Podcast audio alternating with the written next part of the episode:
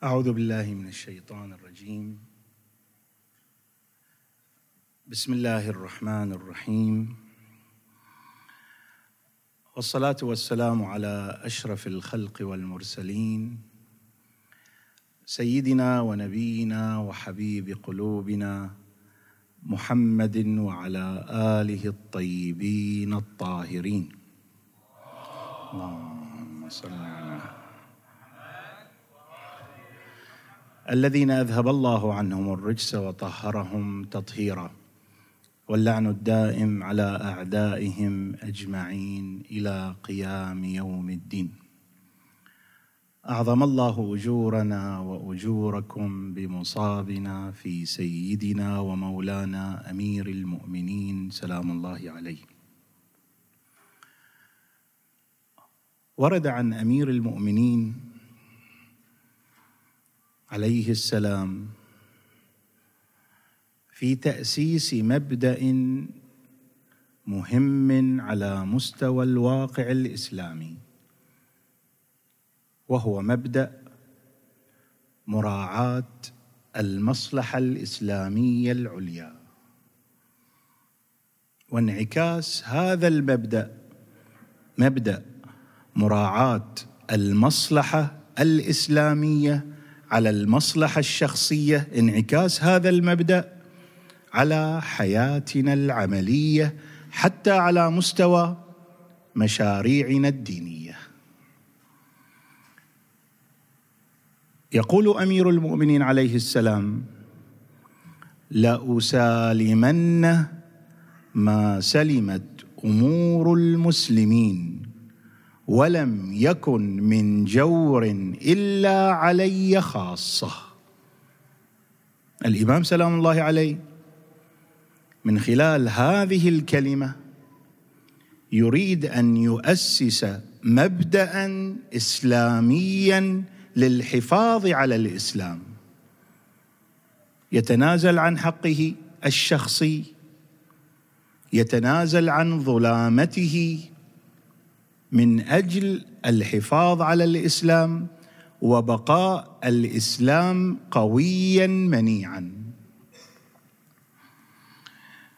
هناك إنجازات متعددة قام بها أمير المؤمنين سلام الله عليه بعد ارتحال النبي صلى الله عليه وآله إلى الرفيق الأعلى. وأهم هذه الإنجازات صيانة الرسالة الإسلامية. هذا مبدأ أساس كان يعيشه الإمام علي عليه السلام. كان الإمام يرى نفسه أنه المسؤول الأول عن صيانة الإسلام وحفظ الإسلام بعد وفاة النبي صلى الله عليه وآله. فكان أول عمل يعني بعد وفاة النبي صلى الله عليه وآله كان هناك امتحان لعامة المسلمين. فئة ذهبت وأرادت أن يكون هناك امتداد على مستوى الشورى لخلافة النبي صلى الله عليه وآله. ونحن نعتقد بأن الخلافة مشروع إلهي يعتمد على التنصيب الإلهي. أمير المؤمنين عليه السلام تنازل عن هذا الحق أو تغاضى عن هذا الحق من أجل الحفاظ على الإسلام. فأول عمل قام به النبي صلى الله قام به أمير المؤمنين عليه السلام هو جمع القرآن الكريم. بقى في داره لمدة ستة أشهر ولم يخرج من داره.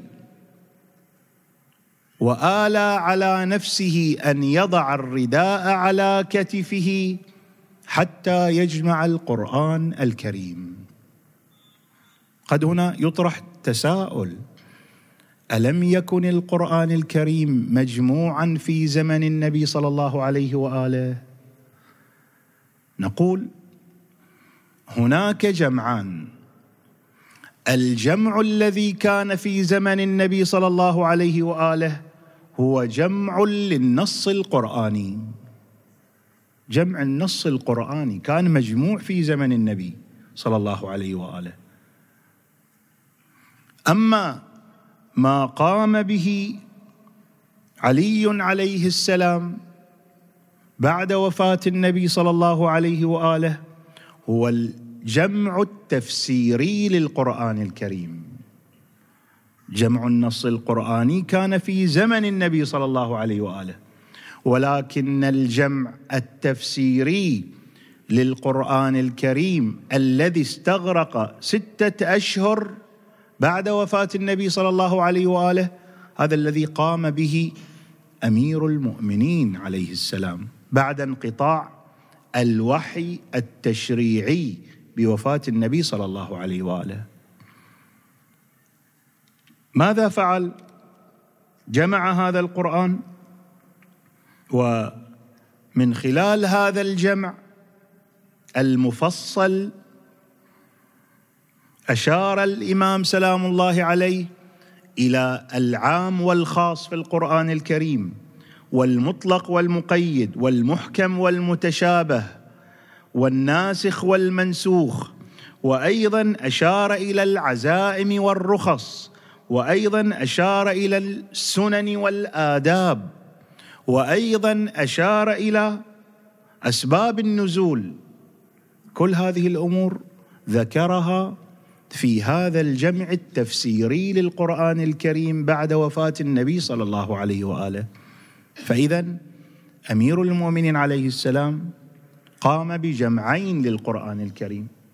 الجمع الأول جمع النص القرآني في زمن النبي صلى الله عليه وآله. الجمع الثاني هو الجمع التفسيري بعد وفاة النبي صلى الله عليه وآله والذي استغرق ستة أشهر. هذا الجانب الأول الذي يرتكز على الحفاظ على القرآن الكريم من التحريف. يعني شوفوا أي جهة وأي جماعة تريد أن تلال من الإسلام؟ اولا تبدأ بالعبث بالقرآن الكريم. تحرف القرآن الكريم عن حقيقته. تارة يكون التحريف تحريف في ألفاظ القرآن الكريم. وتارة يكون التحريف وهو الأخطر في معاني القرآن الكريم ومحتوى القرآن الكريم. فأمير المؤمنين عليه السلام تصدى لهذا الأمر حتى يحفظ هذا القرآن الكريم ليس فقط على مستوى النص القرآني وإنما أيضا على مستوى المحتوى والمضمون القرآني. هذا الأمر الأول الذي قام به النبي صل... الأمير المؤمنين عليه السلام. الأمر الثاني الذي قام به أمير المؤمنين عليه السلام على مستوى إنجازات الإمام سلام الله عليه بعد وفاة النبي صلى الله عليه وآله كتاب الجامعة. ويعبر عنه أيضا بكتاب علي أو مصحف علي. طبعا المصحف بمعنى الكتاب. مصحف باللغة العربية يعني الكتاب ليس خصوص القرآن. القرآن يسمى مصحف بلحاظ أنه كتاب ولكن ليس كل مصحف يعني قرآن.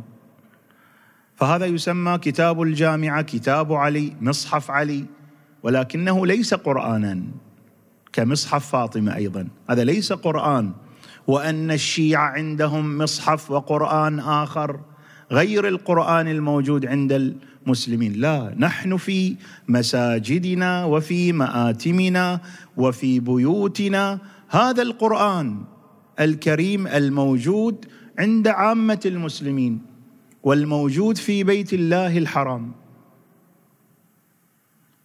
وهذه التسميات مصحف علي مصحف فاطمة ليس هو قرآن وإنما هو كتاب خاص بأمير المؤمنين. كتاب خاص بفاطمة الزهراء فهذا الكتاب كتاب الجامعة أو كتاب علي أو مصحف علي.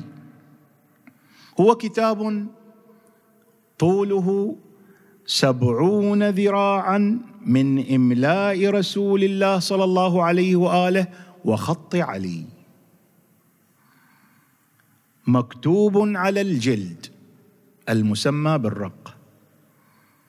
طبعا إضافة الجلود إلى بعضها البعض كونت منه مصحفا طوله سبعون ذراعا من الجلد.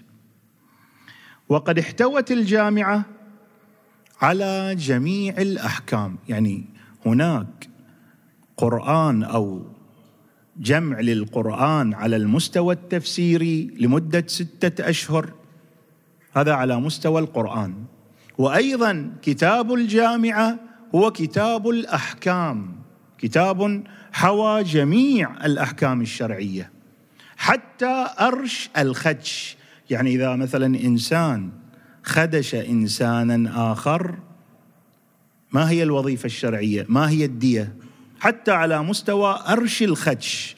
هذا الخدش البسيط في بدن الإنسان. فكتاب الجامعة هو من إملاء النبي صلى الله عليه وآله وخط علي يرتبط بالأحكام بشكل تفصيلي. وهذا الكتاب يتوارثه الأئمة سلام الله عليهم أجمعين. يعني الآن ما عندنا هذا الكتاب.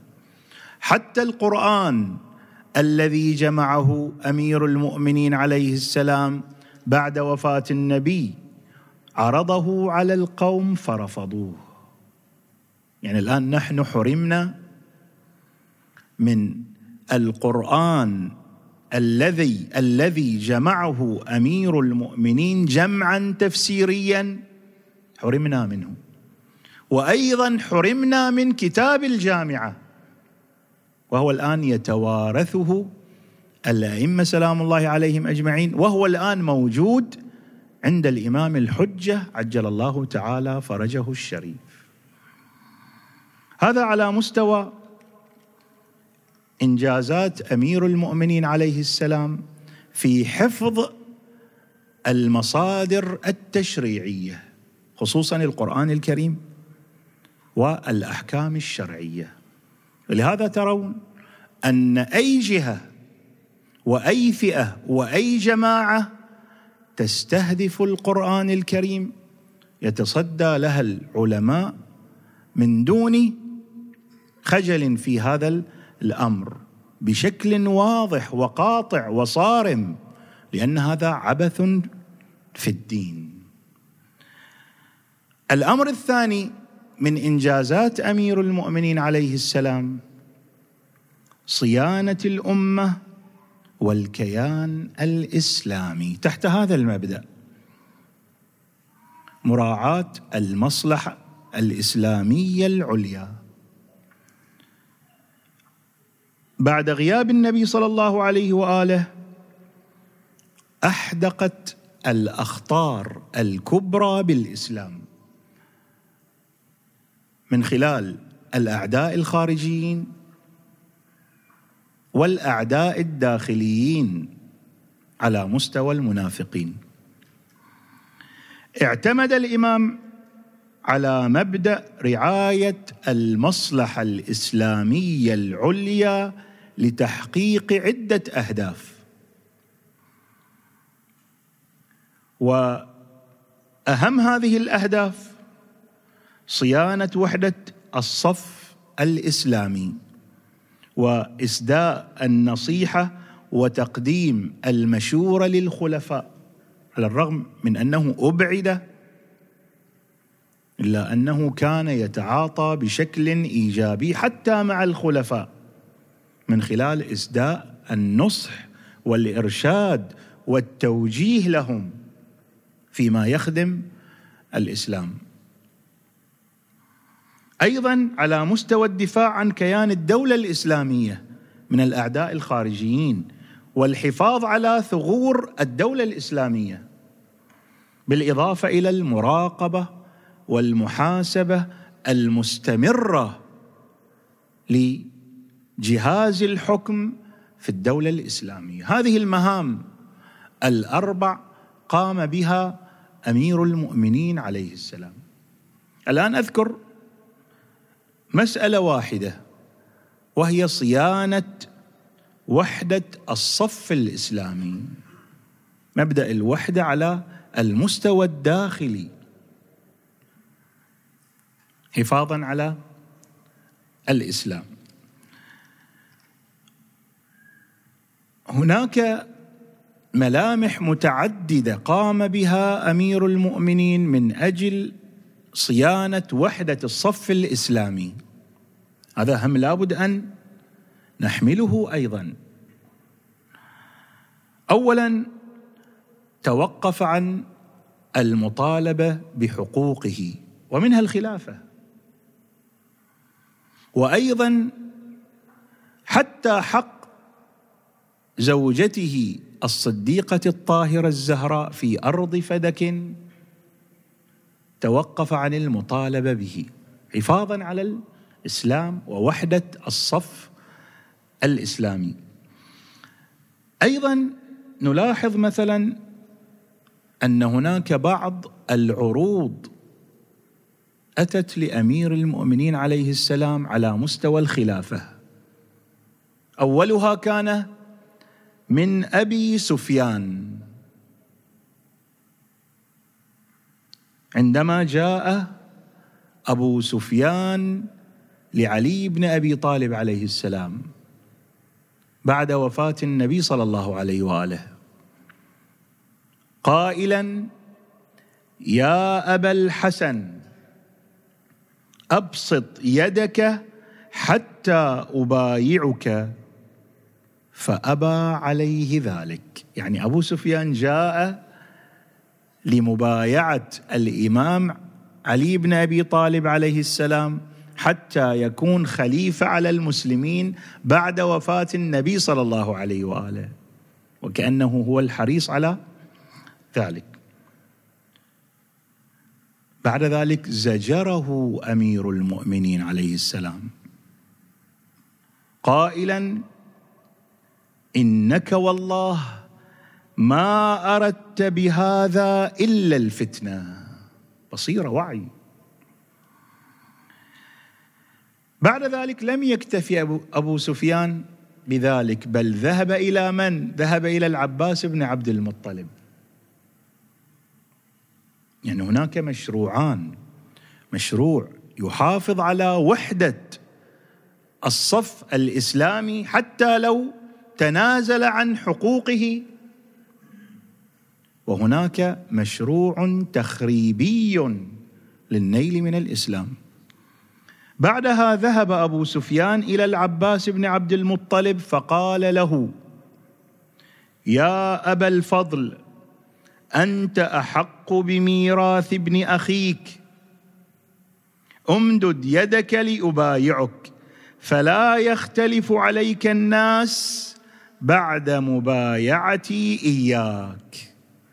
قل أنا إذا بايعتك الناس سوف تبايعك. فضحك العباس وقال يا أبا سفيان يدفعها علي ويطلبها العباس. إذا كان علي بن أبي طالب رفض أن يعطيك البيعة أنا أقبلها. فرجع أبو سفيان خائبا. يعني كان بإمكان أمير المؤمنين عليه السلام أن يوظف هذه المواقف من أجل استلامه للخلافة ويكون حاكما على المسلمين. لكنه ابتعد عن هذا الأمر حفاظا على وحدة المسلمين ووحدة الصف الإسلامي. هذا موقف يعني ربما البعض منا حتى في أوساطنا في مشاريعنا الدينية هكذا لا بد أن يسود هذا المبدأ. لأسالمن ما سلمت أمور المسلمين ولم يكن من جور إلا علي خاصة قد أكون في مؤسسة دينية. وأنا محق وصاحب حق. ولكن وجودي في هذا المكان قد يربك. هذه المؤسسة الدينية من خلال وجود وجهات نظر متباينة تؤدي إلى ضعف هذه المؤسسة الدينية. وأنا على حق. وظيفتي إذا كانت نظرتي متوجهه إلى الله وإذا كان عملي في سبيل الله أن أتنازل عن كل هذه الأمور حفاظا على هذه المؤسسة الدينية حفاظا على هذا المشروع الديني. المشروع هذا المشروع لا ينحصر استمراريته وبقاؤه بشخصي وإنما لابد أن أكون مساندا لهذا المشروع الديني حتى ولو كان المسانده متوقفه على خروجي وابتعادي من هذا المشروع. قد يكون هناك الأكفأ مني. قد يكون هناك الأنسب والأليق. بل ربما أكون أنا الشخص المناسب لكنني غير مقبول في ذلك الوسط. لابد أن أبتعد حفاظا على هذا المشروع حفاظا على هذا المبدأ. أيضا موقف آخر. موقف الإمام مع عتبة بن أبي لهب. فقد هب عتبة وكان شاعرا متكلما بليغا. كان يدافع عن حق أمير المؤمنين عليه السلام في الخلافة بعد حادثة السقيفة. ومن ضمن ما قال ما كنت أحسب أن الأمر منصرف عن هاشم ثم منها عن أبي حسن. أليس أول من صلى لقبلتكم وأعلم الناس بالقرآن والسنن؟ ماذا فعل معه أمير المؤمنين؟ وقد نهاه الإمام وقال هذا المبدأ المبدأ العلوي الذي لا بد أن نمارسه في حياتنا وفي واقعنا المعاش. قال له سلامة الدين أحب إلينا من غيره. هذا موقف آخر. موقف ثالث موقف الإمام من المعركة الإعلامية التي حصلت بين المهاجرين والأنصار. كانت هناك فتنة بين المهاجرين والأنصار. افتعلها بعض المنافقين. وكاد الأمر أن يصل إلى مرحلة الحرب الأهلية في الدولة الإسلامية بين المهاجرين والأنصار. أمير المؤمنين عليه السلام وأد هذه الفتنة وأطفأ نارها وقال يا معشر قريش إن حب الأنصار ايمان وبغضهم نفاق. حسم الموضوع.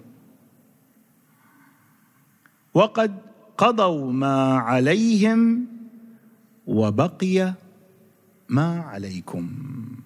هذه مواقف وغيرها من المواقف أيضا وهي تعد من إنجازات أمير المؤمنين عليه السلام. كيف نستفيد من هذه المواقف التي سطرها أمير المؤمنين عليه السلام في حياتنا المعاشة؟ اولا لا بد أن يكون الهدف في أي عمل نقوم به وجه الله عز وجل. إذا كان المنطلق الله سبحانه وتعالى من حيث المبدأ والمنتهى فحينئذ سوف يكون هذا العمل عمل مبارك. كم من أعمال بدأت ومشاريع تأسست ولكن حينما غاب الله سبحانه وتعالى عنها انتهت وتوقفت. وتفككت. أساس المشروع أي مشروع لا بد أن يكون رضا الله عز وجل. رضا الله عز وجل.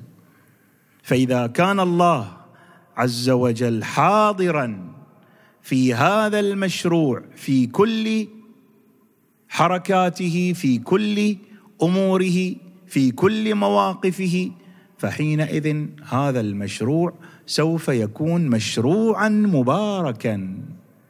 يعني كما قلت بعض الأحيان مساندة المشروع لا تكون بوجودي فيه. بعض الأحيان تكون مساندة المشروع من خلال خروجي عنه. أمير المؤمنين عليه السلام دعم الدولة الإسلامية ليس في موقعه كخليفة شرعي للمسلمين. وإنما دعم هذا الأمر من خلال توقفه عن المطالبة بهذا الحق الشرعي. بعض الأحيان الإنسان يتوقف عن المطالبة بحقه ويتحمل الظلام على المستوى الشخصي من أجل الإسلام من أجل إعلاء كلمة الله عز وجل. هذه الثقافة العلوية التي لا بد أن تتحرك في واقعنا المعاش. لا نحن لو نظرنا في الوسط الديني والإيماني يعني أنت من تشوف مشكلة في وسط إيماني ومؤمن لو ترجع بتشوف نتيجتها مخالفة هذا المبدأ العلوي. هذا الميزان العلوي. مراعاة المصلحة الإسلامية العليا والتنازل حتى على مستوى الحق الشخصي. لأسالمن ما سلمت أمور المسلمين ولو لم يكن من جور إلا علي خاصة. البعض يدافع عن نفسه بعنوان أنه يدافع عن مشروع. لا دفاع عن المشروع. إنما يتمثل في ملاحظة المصلحة العامة. أما وسوسة الشيطان التي يتخيل هذا الإنسان أنه يدافع عن الدين في حين أنه يدافع عن شخصه عائلته قوميته عشيرته فهذا منطق لن يستمر. ولن يكون هذا الأمر وهذا المشروع مباركا من الله سبحانه وتعالى. هذه أهم قاعدة نستفيدها من علي بن أبي طالب عليه السلام في محافظته على الدولة الإسلامية. وهكذا حال أصحابه سلام الله عليه خصوصا في هذه الليلة ليلة مصيبة. هذا العملاق هذا الفارس الذي هزم الأبطال في ساحة المعركة في هذه الليلة بقي على فراشه وهو معصوب الرأس. يقول الأصبغ بن نباته غدونا إلى أمير المؤمنين. ونحن نفر من أصحابه. فسمعنا البكاء في منزله. فبكيت حتى ارتفع صوتي في البكاء. بعد ذلك خرج له الإمام الحسن عليه السلام. وقال ألم أقل لكم انصرفوا؟ فقال الأصبغ سيدي ومولاي لا والله لا تتابعني نفسي ولا تحملني رجلي أن أنصرف ولم أر سيدي ومولاي. بعدها أدخله الحسن. يقول الأصبغ فإذا هو أي الإمام مستند ومعصوب الرأس بعمامة صفراء. قد نزف دمه واصفر وجهه. فما أدري وجهه أشد صفرة أم العمامة.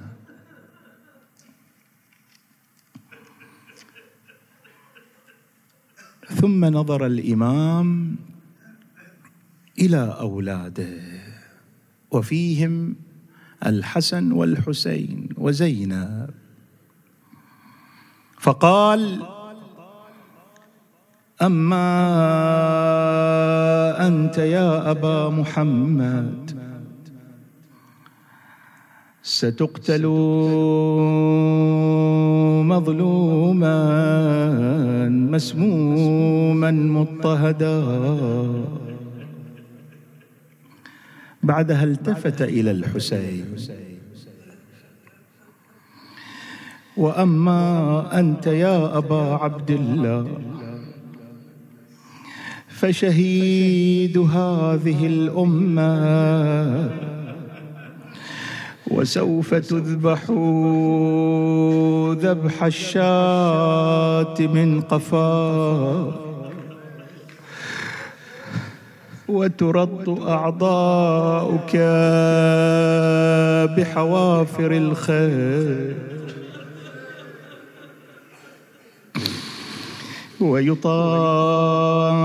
ويطاف برأسك في مماليك بني أمية. وماذا عن زينب يا أمير المؤمنين؟ وحريم رسول الله تسبى. وإن لي ولهم موقفا يوم القيامة. تقبل. اعمالنا اقض حوائجنا للدنيا والآخرة. اللهم ثبتنا على ولاية أمير المؤمنين.